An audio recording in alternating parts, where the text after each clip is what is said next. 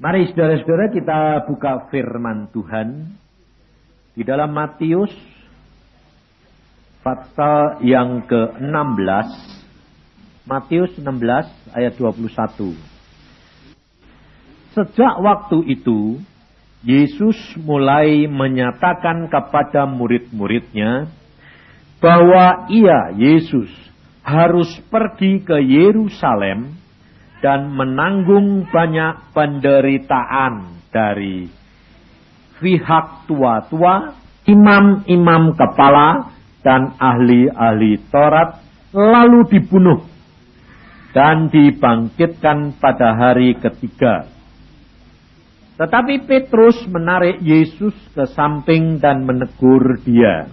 Katanya, Tuhan, kiranya Allah menjauhkan hal itu.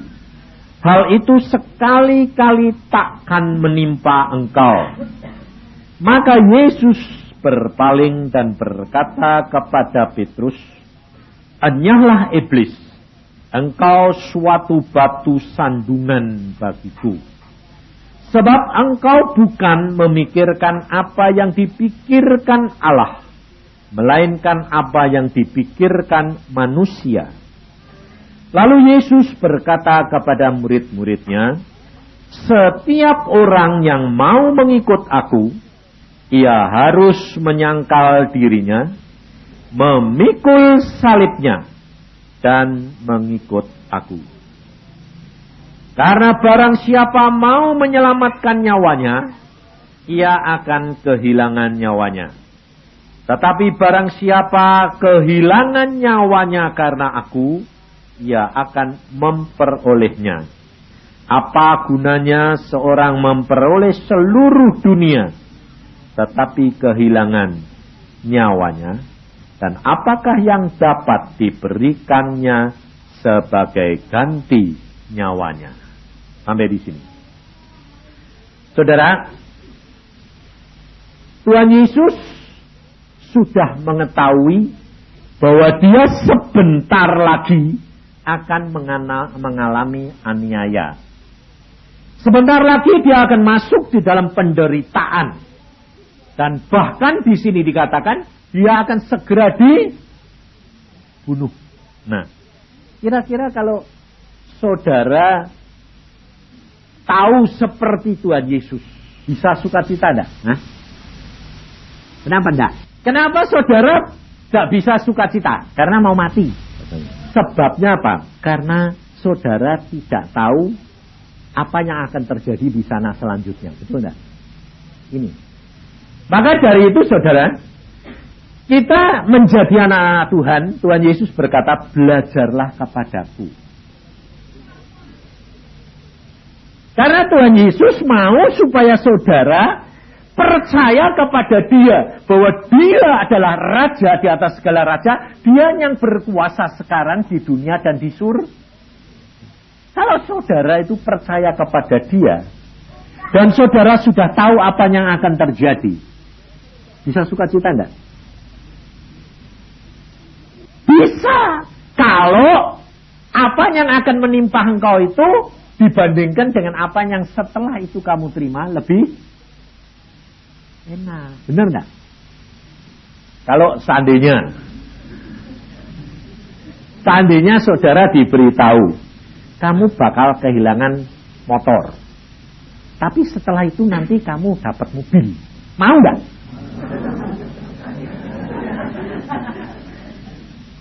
Malah cepat-cepat kepengen?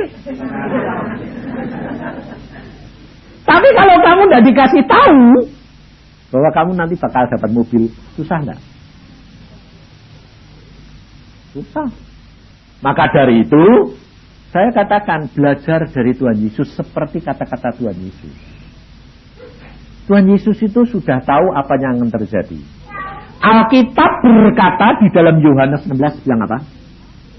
Roh Kudus yang aku berikan kepadamu akan tinggal di dalam kamu dan akan memberitahukan kamu segala sesuatu yang akan Jadi kalau segala sesuatu yang akan terjadi kepada dia, kepada kita, kita bakal dikasih tahu sama Tuhan enggak? Dan pasti enak enggak? Nah, pasti enak dong. Nah, saudara kalau yakin bahwa setelah mati atau setelah segala sesuatu yang menimpa saudara itu ada balasannya. Karena apa? Karena segala sesuatu ada harga yang harus dibayar. Dan Tuhan sudah berkata, harga yang kamu bayar itu enak dan ringan. Ku yang kupasang kata Tuhan. Itu enak dan ringan. Jadi persis tidak sama dengan tadi yang saya kasih tahu. Kamu bakal kehilangan motor, tapi kamu bakal dapat mobil. Kamu semua mau tidak? Mau dong. Nah, Tuhan Yesus sudah berkata, kalau kamu berbeban berat, bertanggungan berat, dan marilah kepadaku. Saya yakin saudara semua di sini itu ayat itu, itu sudah ngapal, betul kan? Tapi kenapa kok kamu masih berbeban berat? Karena kamu tidak percaya. Nah, kenapa saudara tidak percaya? Karena saudara tidak mengalami atau melakukan firman Tuhan yang berkata begini. Di sini dikatakan, setiap orang yang mau mengikut aku ia harus menyangkal diri. Memikul salib. Nah, salib yang diberikan oleh Tuhan kepada kita itu janjinya Tuhan Yesus enak dan ringan. Nah, tetapi mengapa kerap kali kok yang nimpa kita itu tidak ringan? Mengapa? Karena faktor penyangkalan dirimu itu tadi belum sempurna. Karena di dalam diri kita itu masih ada keakuan, keinginan, kepingin. Contohnya, pada waktu saudara dengar kesaksian pendeta siapa yang di Bekasi? Red. Tuhan Yesus anu sebetulnya dia itu sudah diberitahu suruh lari dah. Nah? Sudah kan? Dia mau pada? Tidak mau dah. Mengapa dia tidak mau? Karena dia merasa itu hak. Aku punya izin, ini tempat saya ibadah, tidak liar. Padahal Tuhan Yesus bilang apa? Coba kita lihat di dalam Matius pasal yang ke-10. Ayat yang ke-22. Dan kamu akan dibenci semua orang oleh karena namaku. Tetapi orang yang bertahan sampai pada kesudahan akan selamat. Apabila, ayat 23, mereka menganiaya kamu dalam kota yang satu. Bilang apa? Larilah ke kota yang. Jadi kira-kira kalau saudara menghadapi aniaya, suruh ngelawan atau suruh lari? Fred lari enggak? Salah siapa? Ngerti, ngerti, ngerti. Akunya, haknya itu keinginan masih ada di dalam diri hamba Tuhan itu. Ini haknya. Padahal Tuhan Yesus sudah ngomong, suruh Kira-kira kalau dia pada waktu itu barang-barangnya diambilin semua lalu dia pergi, dia dianiaya enggak?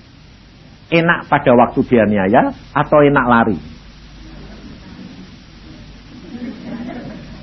Nah,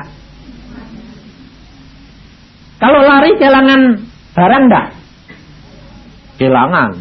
Barangnya pasti dibakari. Tapi kenyataan, sekarang itu hak yang dituntut oleh dia. Di tempat gereja yang dia dibakar itu. Bisa dibangun gereja lagi enggak? Bisa sampai sekarang tidak bisa ditempati dan dia punya gereja di tempat lain tetap lari enggak nah, saudara perhatikan makanya saudara kalau dengar kesaksian saudara itu mesti berdoa begini Tuhan Roh Kudus beri aku mengerti sebab setiap saudara tidak akan mengalami seperti punya ukuran sendiri dan kalau saudara itu nurut Tuhan, benar-benar kuk yang dipasang itu enak dan ringan enggak? Ya. Tapi saudara enggak, enggak melihat mujizat Tuhan. Kalau mau melihat mujizat, bayar. Ayo, enak melihat mujizat atau lihat enak menurut Tuhan? Soalnya kamu takut, ya tak? nah, tetapi saudara, untuk menurut Tuhan itu tidak gampang. Kenapa? Karena kita masih punya ke. Maka Tuhan berkata, sangkal diri. Dan itu terus menerus, saudara. Itu harga yang saudara dan saya harus bayar. Dan jangan kira menyangkal diri itu gampang. Jangan kira. Itu mahal harganya. Mahal. Bahkan kerap kali kita kehilangan harta benda, kesehatan, kekuatan, keakuan, harga diri. Itu mahal harganya. Tetapi setiap anak Tuhan yang mau menikmati janjinya Yesus, mau mengikut Yesus, Tuhan berkata, kalau kamu mau mengikut aku, sangkal diri, pikul salib. Nah, pikul salib ini ada dua. Maka perhatikan, meskipun kamu masih ada keakuan karena penyangkalan dirimu tidak sempurna, salib yang kamu tanggung itu lebih berat atau lebih ringan? Lebih berat. Karena ada konsekuensinya akunya itu tadi. Jadi harga yang kamu harus bayar berat. Tapi di dalam penderitaanmu sekalipun tetap ditulungi enggak? Tetap ditulungi. Karena Yesus itu setia. Ada orang yang bayarnya itu seperti Fritz. Ada orang yang enggak usah bayar kayak gitu. Tapi dia membayar hari demi hari penyangkalan diri demi penyangkalan diri. Ada yang harus mati syahid. Itu ada harga yang harus dibayar sesuai dengan apa? Kemampuan dan jatah bagian hak yang dia terima nanti di surga. Kalau nanti di surga kamu menduduki jabatan menteri, bayarnya mahal apa murah? Mahal. Makanya 10, 12 rasul, 12 rasul, tidak ada satu yang mati dengan sempurna.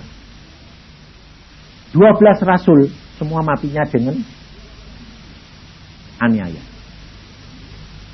Karena dia nanti jadi wakilnya Tuhan Raja Muda semuanya. Bayarnya mahal. Tidak ada satu. Rasul Paulus sekalipun Matinya dipenggal kepalanya. Karena sesuai dengan kedudukan nanti di Tapi saudara milih mana? Salah Pak. Ini ini saya kerap kali ngomong gini. Yang aku tidak kepengen apa-apa kok. Pokoknya masuk surga saja lah. nah, sekarang saya tanya, saudara milih yang mana? Hah? Saudara milih asal masuk saja atau duduki jabatan. Loh, konsekuen loh, konsekuen. Konsekuen. Ayo. Siapa yang milih duduki jabatan? Angkat tangan. Wah. Ayo, siapa, siapa? Siapa yang milih asal masuk? Lu lalu yang lainnya mana? Langko lah itu surga rak rokon. Saudara, di sini saudara itu jelas masih punya keakuan. Keinginan. Harusnya kan saudara begini. Nah terserah Tuhan toh. Kalau Tuhan mau ngasih aku jabatan ya aku nanti disuruh bayar harganya oke. Okay. Kalau Tuhan mengatakan nanti kamu kamu tidak usah apa-apalah asal masuk oke okay. ya toh baru tak ajari suruh belajar menyangkal diri. Ini di tes gitu saja, tidak lulus. Karena kenyataan kita ini punya ambisi. Dan ini berat, saudara. Harus bayar. Saya itu dulu orang yang diktator. Kamu boleh tanya istri saya, boleh adik-adik saya, semua tahu. Saya kerasnya model apa, diktator dan tidak mau tahu orang lain. Itu Tuhan mengatakan, tidak bisa, kamu harus bayar harganya. Sangkalin diri terus, dari hari. Jangan saudara kira kalau saya lalu bisa baik berapa puluh tahun. Tanya istri saya itu. Berapa puluh tahun baru Tuhan bilang, sekarang lulus. Jadi jangan kira ini saya harus bayar hari demi hari. Jangan dikira saya sudah jadi Kristen, jadi ciptaan yang baru. Itu mimpi. Memang benar jadi ciptaan baru, tapi selama kamu hidup di dunia harus lakukan firman. Sangkali dirimu. Pikul salib. Salibnya siapa? Hah? Salibmu. Jangan bilang, wah pikul salibnya orang lain. Siapa bilang salibnya Yesus? Kamu sudah dipikul. Salibmu sudah dipikul dia yang berat. Tinggal yang buat kamu itu sudah diukur yang pas buat kamu. Kalau kamu mau sangkalin diri terus menerus. Dan ini tiap hari saudara. Jangan dikira gampang. Setiap orang itu punya kelemahan. Yang biasa merentah. Kira-kira kalau gak dituruti. Di, biasa merentah, diperintah, bisa dah.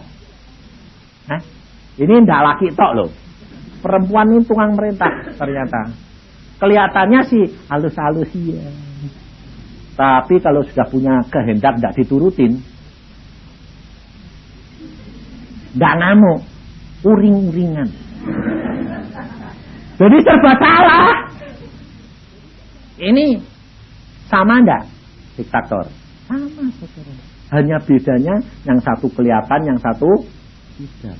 Belajar dari Tuhan Yesus. Saudara, saudara kepingin ndak segala sesuatu itu kamu nikmati. Kamu sudah berusaha, hasilnya kepengen kamu nikmati cepat-cepat lama. Cepat-cepat. Belajar segala sesuatu itu ada waktunya. Saudara tahu, saudaranya Tuhan Yesus itu percaya sama Tuhan Yesus pada. Setelah Tuhan Yesus mati, Tuhan Yesus bangkit baru percaya. Kenapa Tuhan Yesus tidak? Aku Mesias. Kamu mesti bertobat. Kira-kira bisa tidak? Bisa tidak? Eh? Bisa. Tapi kenapa Tuhan tidak mau? Bapak itu punya waktu saat sendiri. Makanya Tuhan Yesus belajarlah kepadaku kenapa? Kenali bahwa segala sesuatu itu bapaknya ngatur. Ada waktunya sendiri. Tidak usah takut, saudara. Kenali hati dia. Nah, sekarang saya saya punya kesaksian, saya punya contoh. Satu hari Tuhan bilang sama saya, sebab aku ini kepengen senang mobil, senangnya mobil lagi. Hobi. Tuhan bilang sama saya begini, Yusa, Aku lihat-lihat mobil situ Tuhan, mobilku dulu kan Mazda. Tuhan mau saya mau ganti mobil si Tuhan. Kok wis bosen man. Lalu Tuhan bilang, ya. Lalu saya mulai lihat mobil apa yang saya mau. Saya kepengen Mercedes. Terus Tuhan satu hari bilang gini, kamu kepengen Mercedes? Ya. Ya, bilang gitu. Gak ngomong apa-apa. Ya, ya wes, diem. Lalu saya ngomong sama istri saya, karena saya ditanyai Tuhan begitu, saya ngomong sama istri saya, yang yang tak ganti Mercedes ya yang, buat apa sih ah? Aku kok tidak sejahtera.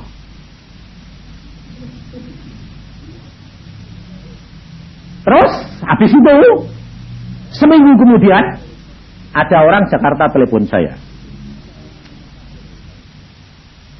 Pak, Pak, saya ini dapat berkat banyak Pak.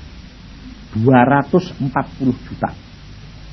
Tapi saya ditanya Tuhan Pak. Tanya apa? Kamu rela enggak terima yang 20 persen. Yang 80 persen untuk hambaku. 190 juta.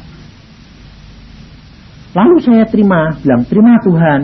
Kalau memang engkau mau berikan hambamu 190 juta, ya sudah biar aku yang 50 juta saja. Nah, lalu Tuhan ngomong, telepon hambaku Yusa. Wah. Saya ditelepon, Papa, sekarang aku ini di, di depan saya ini ada uang 240 juta. Sekarang Pak Yusa milih dong. Pak Yusa yang 50 juta atau yang 190 juta? Kamu pilih yang mana? Ayo gue. Loh ini pengalaman fakta, ini saya alami. Tanya istri saya. Kamu pilih yang mana? Hmm? Nah, yang besar apa yang kecil? Semua hampir mengatakan yang besar. Sebab apa? Seolah-olah sesuai dengan firman Tuhan. Aku kepingin beli mercy. Tuhan bilang, kamu kepingin mercy. Tanya lo Tuhan. Lalu berkat datang, ditawarin. Saya yang harus memutuskan. Nah, kalau saya langsung mutusin yang besar, itu saya yang mutusin atau Tuhan? Berarti masih ada akunya enggak? Penyangkalan dirimu di mana? Ini saudara. Padahal Anda boleh tanya istri saya. Istri saya dulu enggak pernah punya suara. Kalau saya bilang A, A, B, B, tidak pernah saya minta pendapat. Tapi kali itu saya minta pendapat dia bilang, aku kok tidak sejahtera. Nah, itu nyang dalam hatiku. Istriku tidak sejahtera lah. Aku nanti kalau pakai mercy, tapi istriku tidak sejahtera, kan berarti tidak sehati. Padahal Alkitab berkata harus se. Nah, pada waktu saya ditanya begitu, saya punya kelebihan satu dan ini saudara harus belajar. Saya langsung berdoa minta pertolongan Roh Alkudus. Saya tidak ya hati ini si ini si ini ini si ini. Kepengen ini tetap berpengaruh enggak? Pengaruh jalan tapi saya bilang Tuhan Roh Kudus tolong dong hatinya Bapak itu di mana? Maunya Tuhan Yesus itu di mana? Pada waktu saya berdoa begitu, langsung firman Tuhan masuk. Sep. Bagian hamba Tuhan adalah 10 Masuk, firman masuk. Fungsi daripada Roh Kudus apa? Mengingatkan firman yang pernah dikatakan Yesus. Waktu firman masuk, saya langsung sadar. Oh ya, langsung saya bilang sama dia. 90, 80 eh, persen kamu.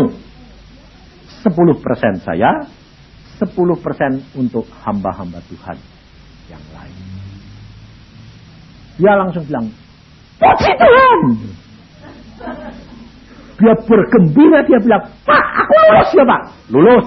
Kamu yang dapat banyak, saya 10, hamba-hamba Tuhan. Langsung semikian saya jawab, Raul Kudus menguraikan. Yang 10% berikan ini, ini, ini, ini. Untuk gereja, untuk ini, untuk hamba Tuhan, ini, ini, ini. Semua diperinci Tuhan. Daratan. Dan Tuhan bilang, kamu bagianmu itu, kamu belilah gelen saja. Itu cocok buat kamu. Memang saya tukang lari. Kalau saya pakai Mercedes, nggak bisa lari mobilnya, saudara. Di tanjakan ini saya pakai, set, wah, saya bilang puas. Terima kasih Tuhan, cocok. Saudara, kita harus belajar dari Tuhan Yesus. Mengenali akan isi hati dia. Tunggu waktunya, semua Tuhan sudah atur sebegitu rupa Sehingga apa yang menjadi bagian kamu, akhirnya kesenanganmu akan tergenapi semuanya. Tapi untuk itu kita harus belajar sangkal diri. Pikul salib. Jangan nuntut orang lain. Saya dulu kerap kali tuntut istri saya. Kamu harus begini, kamu harus begini. Tuhan bilang, tidak begitu. Kamu yang harus memberikan seperti aku. Maka otomatis dia akan balas. Berikan dulu, Tuhan bilang. Beri, beri, beri. Yesus mengatakan, aku beri hidupku untuk kamu. Apa yang kamu beri untuk aku? Jadi saudara jangan pusing. Saya terus terang tidak pernah takut. Karena apa? Saya sudah mengalami semua. Saya mau dibunuh itu sudah tiga kali. Satu di Jogja, waktu istri saya mengandung tujuh bulan. Satu di Irian, waktu itu OPM, saya tuh dinas di ya. Satu, waktu mau karam kapal. Jadi tidak ada masalah, saudara. Tidak ada masalah. Jadi saya sudah tahu persis bagaimana menghadapi. Sekarang ada hamba Tuhan bilang, doakan Pak Cipto. Kenapa? Saya bilang, kenapa kamu ribut? Doain, doain. Namamu tercantum. Cipto, Yusa Cipto. Yang harus juga termasuk orang yang harus dilenyapkan. Oh aku bilang, puji Tuhan. Hmm, sebabnya tambah cepat tambah baik. Berarti kalau saya harus mati syahid, wah kedudukan saya jadi lumayan. Kalau itu jatah jadi saya tidak pernah takut, tidak pernah khawatir, pergi-pergi ya tidak takut. Kenapa? Sudah biasa. Dan saya mengenal. Nah, Tuhan Yesus selalu waktu saya dulu waktu mau dibunuh, disuruh cari istri saya bilang, yang ya di dalam kamar. Rumah kami dulu kontrak itu kecil, kamarnya situ, saya ruang tamu sini, dan empat pemuda yang mau bunuh saya itu di ruangan ini, dia dengar di situ. Pokoknya dia bilang, yang kalau mati sama-sama ya, ya. Waktu itu dia dengar, Bapak mau mati pakai apa? Pakai pistol, pakai celurit, pakai tali, pakai pentung. Milih Pak, bayangin. Itu sudah difonis malam itu, hari itu, jam itu, menit itu loh. Jangan kamu kira masih ada kesempatan milih. Enggak. Ditunjukin empat-empat terus suruh milih. Bapak mau mati pakai apa? Lalu mati di sini atau pergi ke kali situ, Pak? Hmm. Saya langsung ingat firman Tuhan. Tuhan bilang apa? Kalau belum waktunya, tidak akan terjadi. Petrus pada waktu dimasukkan penjara sama Raja Herodes, dijaga 16 prajurit. Enggak 16 tuh ngilungi dia. Empat, empat, empat. Tiga lapis. Tidur di antara tentara. Dirantai lagi, dibelenggu. Difonis besok mati. Penggal kepalanya. Kalau Tuhan tidak boleh, hari malam itu juga dia tepat keluar. Mordechai sudah disediain tiang gantungan. Haman menghadap raja pagi-pagi. Raja, Mordechai mau aku gantung. Oh. Rajanya malam itu tidak tidur. Buka-buka. Wah Mordechai mesti dikasih hadiah. Siapa yang di depan? Haman. Haman, sini. Haman belum ngomong, sudah didahului rajanya. Sini. Orang yang harus dihargai raja bagaimana? Oh, suruh pakai pakaian raja, suruh pakai kereta raja, mahkota raja, terus suruh orang teriak-teriak, ini loh orang yang dihormati raja. Ya, raja bilang, kamu berbuat untuk Mordekai yang mau digantung. Kalau Tuhan mau membalikkan itu gampang enggak? Kenapa kamu takut? Kenapa kamu pusing? Seandainya saya jadi Fred. Dengan, Pak, tolong pergi Pak, karena masa sudah begini. Saya bilang, baik Pak, saya sembahyang. Tuhan Yesus, Aku pergi enggak? Kalau engkau suruh pergi, pergi. Kalau Tuhan berkata, diam, ya diam. Mati untung. Betul nggak? Jangan punya ke aku Belajar, saudara. Kalau engkau tidak belajar mulai yang kecil, engkau tidak akan menikmati yang besar. Maka dari itu saya katakan biasakan segala sesuatu komunikasi dengan Roh Allah Kudus, tanya dia. Saudara kerap kali kalau saya kasih tahu gitu, saudara jawabannya apa? Tak ya sudah tanya pak, tapi nggak dengar apa-apa. Lah itu loh salahnya. Apa saudara kira kalau saya tanya itu langsung dengar? Tidak. Yang saya minta, saudara berdoa. Tuhan Roh Kudus, apa yang saya harus lakukan? Udah. Kalau dia tidak ngomong, berarti dia sudah tahu bahwa gak perlu ngomong. Betul nggak? Karena dia maha kuasa. Ya kamu jalan saja. Diem saja. Kalau kamu di situ, tanya, Tuhan aku ini harus pergi enggak? Tuhan ini diem? Ya diem. Tunggu. Tuhan tidak pernah terlambat. Dan Tuhan tidak pernah tergesa-gesa. Percaya. Jangan takut. Pada waktu saya alami itu pada waktu saya di dia, saya naik motor, ditembakin dari pesisir sama OPM, Pembantu saya orang Irian bilang, dokter, kalau kita darat, mati dokter.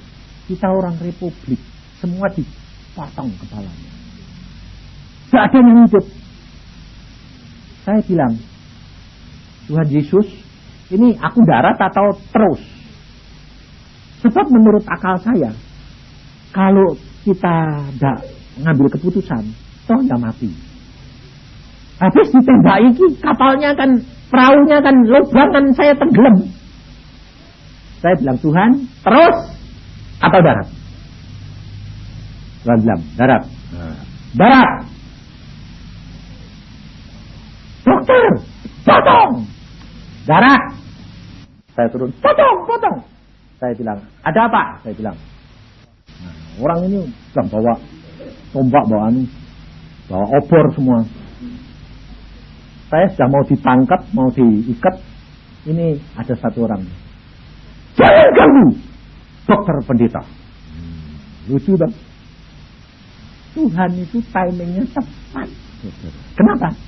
Karena ternyata menteri kesehatanannya dia itu orang penjara yang baru lari dari penjara. Dan saya tiap minggu itu khotbahnya di penjara. Nah, orang penjara itu tahu saya ini pernah dipakai Tuhan untuk membuat mujizat. Jadi dia bilang, wah ini utusan Tuhan. Jadi dia pada waktu lari masuk ke OPM, dia tahu saya, dia bilang, jangan ganggu dokter pendeta. Semua mundur. Apa? Ini dokter pendeta. Ya, ini hamba Tuhan yang diurapi. Takut dia mundur semuanya. Caranya Tuhan. Dokter mau ke mana? Saya ke Numfor. Silahkan jalan. Selamat, saya jamin. Semua saya yang menetapkan. Loh, kok kamu kok di sini? Saya baru lari dari penjara. Tuhan tidak pernah terlambat. Tuhan itu maha tahu. Makanya saya bilang, santailah, rileks. Sebab semua ditetapkan oleh Tuhan. Kalau tidak boleh terjadi, tidak bakal terjadi.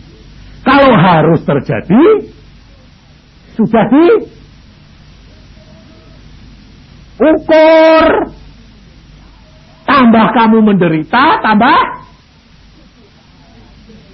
gede pahalanya. Sudah, kalau memang itu kehendak. Tapi saudara saya perhatikan, saya beritahukan. Kalau engkau sudah diukur, tidak usah takut. Perhatikan Fred. Manusia seperti Fred. Ini sudah pecah, darah sudah ngocor semua kok bisa bertahan sampai pagi di sawah di tempat yang kotor itu darahnya kira-kira berapa puluh liter sampai darahnya itu kering baru sampai di tempat yang aman di rumah sakit sudah di sana baru blok teler dua bulan tidak bisa apa-apa. Betul tidak? Itu Tuhan. Jadi sementara dia yang yang kuat itu siapa yang ngasih kekuatan? Tuhan, bukan dia. Itu Tuhan. Caranya begitu. Biarpun dia masih punya keakuan, dia ditolong Tuhan. Asalkan apa? Motivasimu mengikut Yesus tidak hilang. Ini yang penting.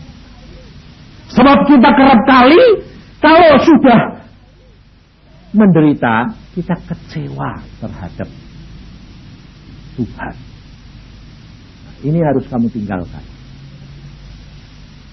Kamu boleh kecewa terhadap manusia, sebab tidak ada manusia yang baik. Tapi jangan kecewa terhadap Tuhan. Sebab dia tidak pernah mengecewakan. Dia setia. Apa pun terjadi setia.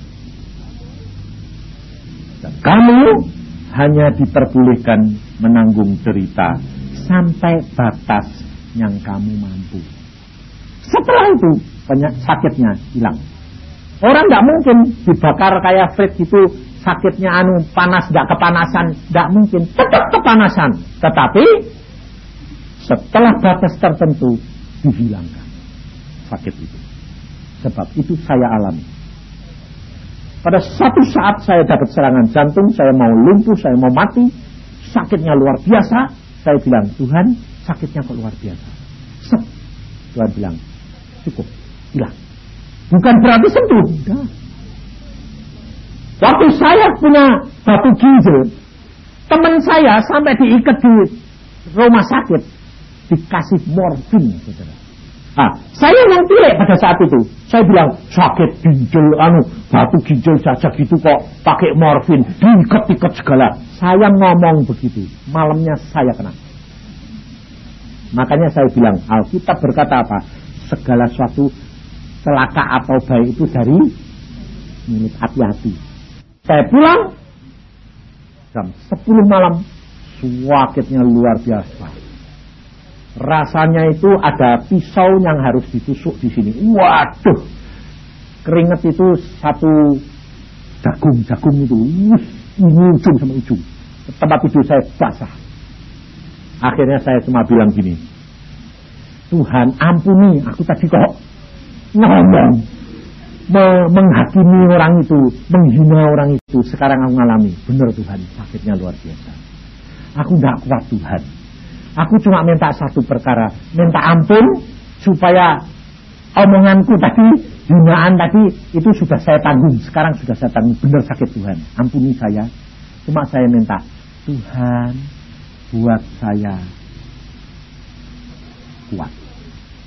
Setelah ngomong gitu, set hilang. Entah pingsan, entah tertidur, entah mau mati, saya tidak tahu. Set terus hilang saja.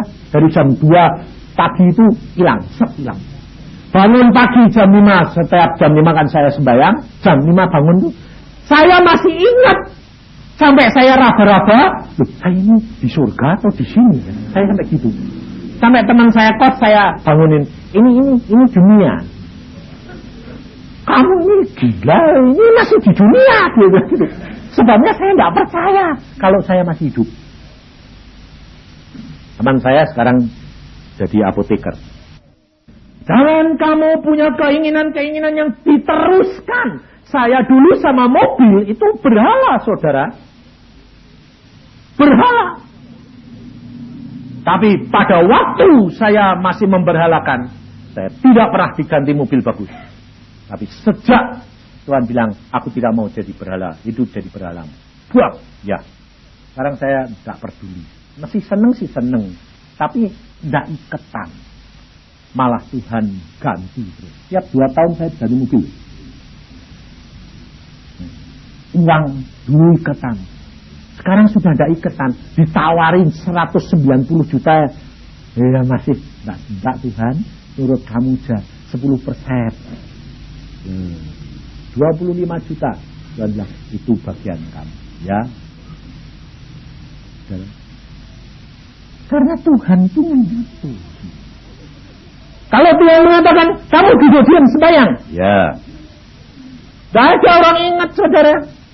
Orang sembahyang itu tidak tahu. Yang saya sembahyang berdoa buat siapa tidak tahu. Itu Tuhan kirim sendiri. Datang berkat. Seperti burung gagak disuruh ngambil roti sama daging. Nih. Nih. Padahal gagaknya sendiri senang daging. Manusia senang duit tidak? Eh? Punya duit banyak ditawar-tawarin saya. Aneh enggak? Itu Tuhan. Tapi kalau saya pada waktu itu masih ada keakuan, saya tangkap yang 190. Apa jadinya? Rugi saya. Ruginya apa? Bagian saya cuma itu. Setelah itu selesai. Rugi. Saya bilang, saya tidak mau rugi. Bagian saya tidak pernah terbatas. Tidak terbatas. Aku mau menikmati yang bagian saya. Yang bukan bagian saya. Tidak mau. Makanya saya bilang, saya dokter, tapi dokter buruk. Karena apa? Tidak mau mikir. Coba bayangin, teman saya sendiri dokter gigi, kalau bilangin saya, ini dokter. Karena apa? Saya punya pasien. Waktu saya operasi, sarafnya putus. Jadi separuh muka mulutnya ini baal terus. Seperti orang disuntik mau dijebut gigi. Ke Jakarta teman saya, dia bilang gini, Pak dokter tolong tanya. Kalau ini tebel terus dioperasi ini putus saraf saya ini bisa nyambung enggak ya? Oh enggak bisa. Terus dia bilang, tapi dokter Cipto bilang bisa itu. Saya ditelepon teman saya. Pep, kamu ngoperasi orang namanya ini putus. Ya. Nah kenapa mau putusin? Nah, letak bukan mutusin, letaknya sudah begitu saya bilang jangan operasi di tempat saya, operasi di rumah sakit saja sebabnya ini nanti kalau saya yang operasi tak congkel, putus. Perempuan itu bilang apa? Anak gadis tuh pada waktu itu, umur 17, dia bilang gitu. Kan dokter Cipto kan hamba Tuhan. Bayangin, saya kerap kali khotbah. Dokter Cipto kan hamba Tuhan. Bisa tanya Tuhan dong. Nyambung enggak? Bayangin. Saya tanya Tuhan, Tuhan, Tuhan ini anak gadis ini kurang ajar Tuhan. Kok aku disuruh tanya ini nyambung enggak? Lalu Tuhan ngomong sama saya, kalau dia berani dan beriman tiga bulan nyambung. Saya yang ngomong, kalau kamu berani dan beriman tiga bulan nyambung.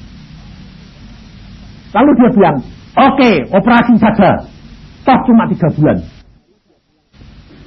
Kurang sehari dia pulang ke Bandung, datang ke rumah saya ke praktek. Dokter, belum nyambung. Kurang semalam, sore-sore datang, tinggal besok, tiga bulannya itu besok. Ini bilang, belum nyambung, masih faal tidak kurang. Aku ya ini ini mikir juga. Tidak kurang sedikit sedikit. Pikir saya kan berkurang berkurang berkurang. Enggak tuh tebelnya sama gini-gini kan tidak terasa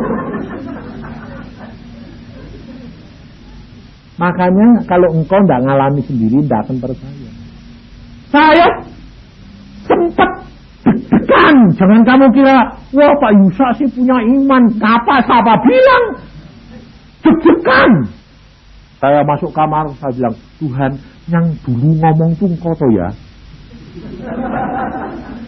Cek, salah mati Tuhan. Ini ini praktek ini kukut ini nanti disiarkan ini. Tuhan bilang jangan khawatir. Oh ya wes mantep lagi. Yang namanya manusia. Jangan kamu kira kalau Tuhan sudah ngomong dua kali gitu terus kamu mantap konsen. Besok pagi jam 7 orang itu muncul di rumah saya. Saya mau pergi ke kerja di perawat gigi, dia muncul. Waktu ketok-ketok tak lihat, waduh, gadis sini lagi. Jadi ini datang sini biasanya orang datang itu sudah sembuh atau enggak? Enggak, nyariin saya, naget. Jadi saya cukup waduh kalau aduh Tuhan. sembuh gak si Tuhan? Tidak jawab. Tuhan tidak jawab. Tak buka dengan deg-degan sedikit, buka.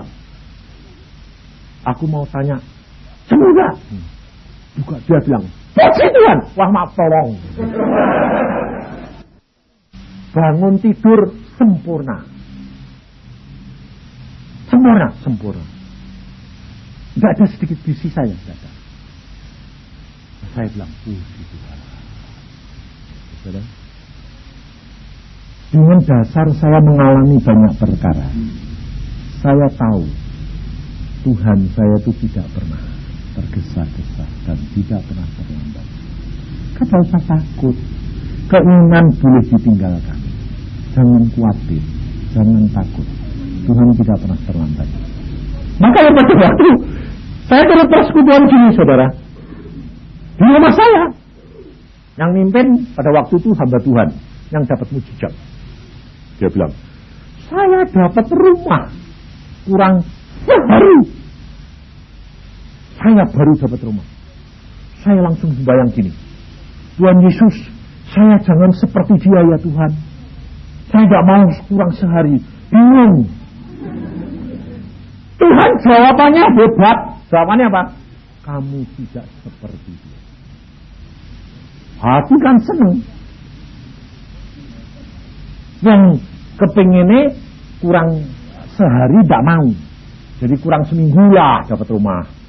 Saya bilang, dan Tuhan jawabannya persis. Kamu tidak seperti dia.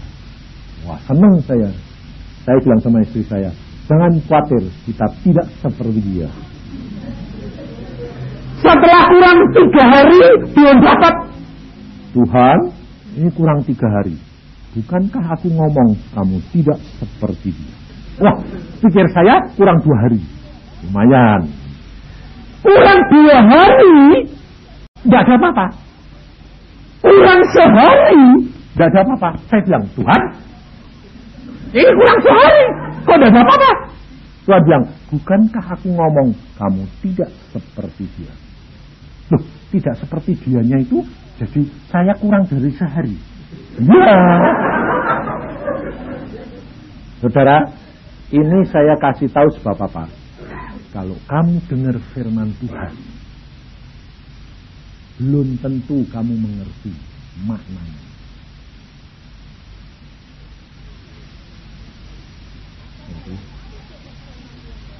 Maka kalau kamu dapat firman Tuhan melalui hamba Tuhan yang lain, kadang-kadang belum tentu sama dengan apa yang kamu tafsirkan dan terima. Demikian juga firman Tuhan yang saya bawa hari ini, saya yang ngomong, yang dengar orang kira-kira berapa puluh ini. Penerimaannya nanti lain-lain. Yang satu terimanya senang yang ini, yang satu terimanya yang ini, yang nempel, yang ini, yang ini. Beda-beda, saudara.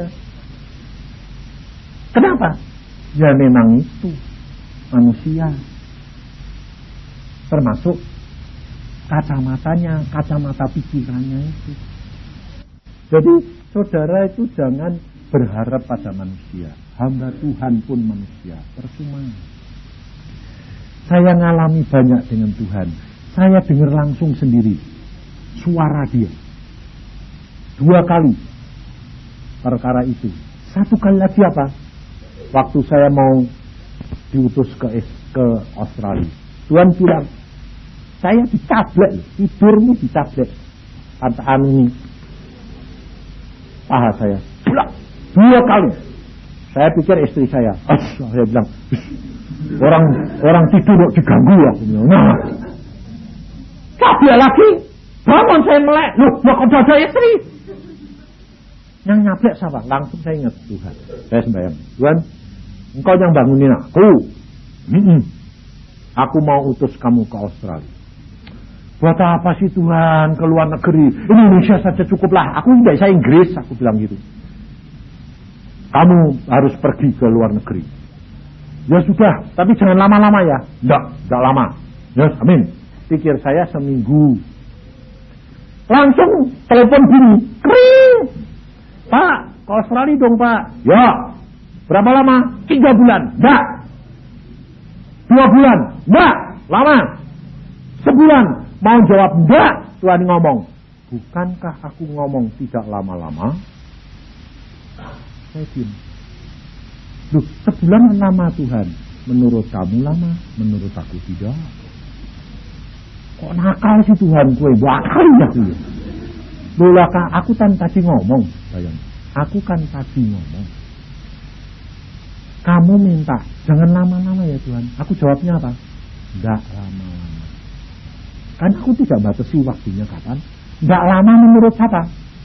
Menurut kamu atau menurut aku? Tuhan bilang. Loh, menurut aku sebulan itu lama. Menurut kamu. Kamu hambaku atau aku yang hambamu? Aku hambamu. Ayo, kamu menurut aku dong. Nah, sebulan itu untuk aku tidak lama. Ngerti, saudara? Maka dari itu, kalau kamu dengar firman, jangan ditangkap menurut kepikiranmu, kesenanganmu, kebutuhanmu, tapi kembalikan kepada dia. Dia yang harus menetapkan. Itu yang Tuhan. Kalau kamu pikirkan, kamu akan mengalami kayak Tuhan Yesus. Tuhan Yesus di Taman Getsemani. Dia penuh ketakutan dan peluhnya darah. Waktu saya tanya, Tuhan, engkau kan Allah, engkau kan maha tahu, engkau sudah tahu, kenapa engkau masih ketakutan dan peluhmu berdarah? Tuhan bilang apa? Karena aku bayangkan penderitaan. Wah, saya belajar dari dia. Kalau kita bayangkan nanti kita matinya bagaimana, dianiayanya bagaimana, apa yang akan terjadi? Kita akan hidup penuh dengan ketakutan. Tuhan berkata, belajarlah kepadaku. Karena aku sudah mengalami semua. Kamu jangan takut, jangan khawatir. Satu rambutmu pun tidak akan runtuh tanpa seizin Bapak. Saudara, kita tidak perlu takut. Apa pun yang terjadi, Tuhan sudah ngatur semua. Kalau saya lihat diri saya, saya tidak mungkin jadi dokter. Saya tidak mungkin normal. Tapi kalau Tuhan mau normal, normal. Bayangin, umur 14 baru kelas 3 SD. Itu saya. Hmm? Orang pinter atau orang bohong? Umur 14 3 SD. Makanya pada waktu saya sekolah pertama kali di Semarang, ketemu istri saya, dia kelas 6. Saya kelas 3. Saya sudah tinggi, kurus, saya yang listrik. Ya, kecil saya bilang, saya pertama kali di SD ketemu dia. Duh, itu gadis itu anu anak kecil itu wis dia itu kelas 6 bahasa Belanda lagi. Satu kelas. Dia Belanda saya koi iya saya lapor Tuhan dia kelas 6 aku 3 tapi sama direkturnya di, bisa jatuh kasihan karena Tuhan dia bilang, kalau kamu di kelas 3 jadi tontonan. Kamu masuk kelas 5. Wah, seneng. Ya toh? Masuk kelas 5, tapi di kelas 5. Gak ngerti apa. Apalagi koi, berhitung. Nah, kelas 3, baca saja masih ngejak saya. Masuk kelas 5, bacanya sudah bagus semua Ya saya member. Tuhan sudah masuk kelas 5 kok jadinya tambah tidak bisa apa-apa. Tuhan bilang, jangan takut. Baca Alkitab. Kamu jadi pintar. Saya belajar bahasa Indonesia itu baca Alkitab. Saya bisa. Dan akhirnya saya bisa ngejar dia. Kelas 5, naik kelas 6, nah kelas 6 dia sudah kelas dua SMP. Demikian saya lulus SD, saya loncat lagi, saya masuk kelas 2 SMP. Sama dengan dia, iya ketemu. Eh, jadi jodoh. Tuhan itu luar biasa. Bagi Tuhan tidak ada barang yang. Sanggup lakukan segala perkara. Ada waktu dan saat. Amin. Mari kita berdoa. Tuhan Yesus, peringatanmu hambamu sudah sampaikan. Karena hari ini istri hambamu mencari hamba Tuhan tidak dapat dan kau utus hambamu. Tuhan, siapkan anak-anakmu supaya mereka berlatih setiap hari belajar berkomunikasi dengan Roh Kudus dan sangkal diri tiap hari. Semua keinginan kita harus kita kembalikan ke dalam tangan Tuhan. Supaya kami belajar, supaya pada waktunya kami menghadapi kesulitan besar, kami tidak menanggung derita lebih daripada yang Tuhan tetapkan. Terima kasih Tuhan akan pelajaran dan peringatan supaya anak-anakmu boleh belajar dalam perkara yang terkecil. Menyangkal diri, tidak menuntut, tetapi memberikan yang seperti yang Yesus lakukan. Dan tidak memikirkan perkara-perkara yang masih jauh.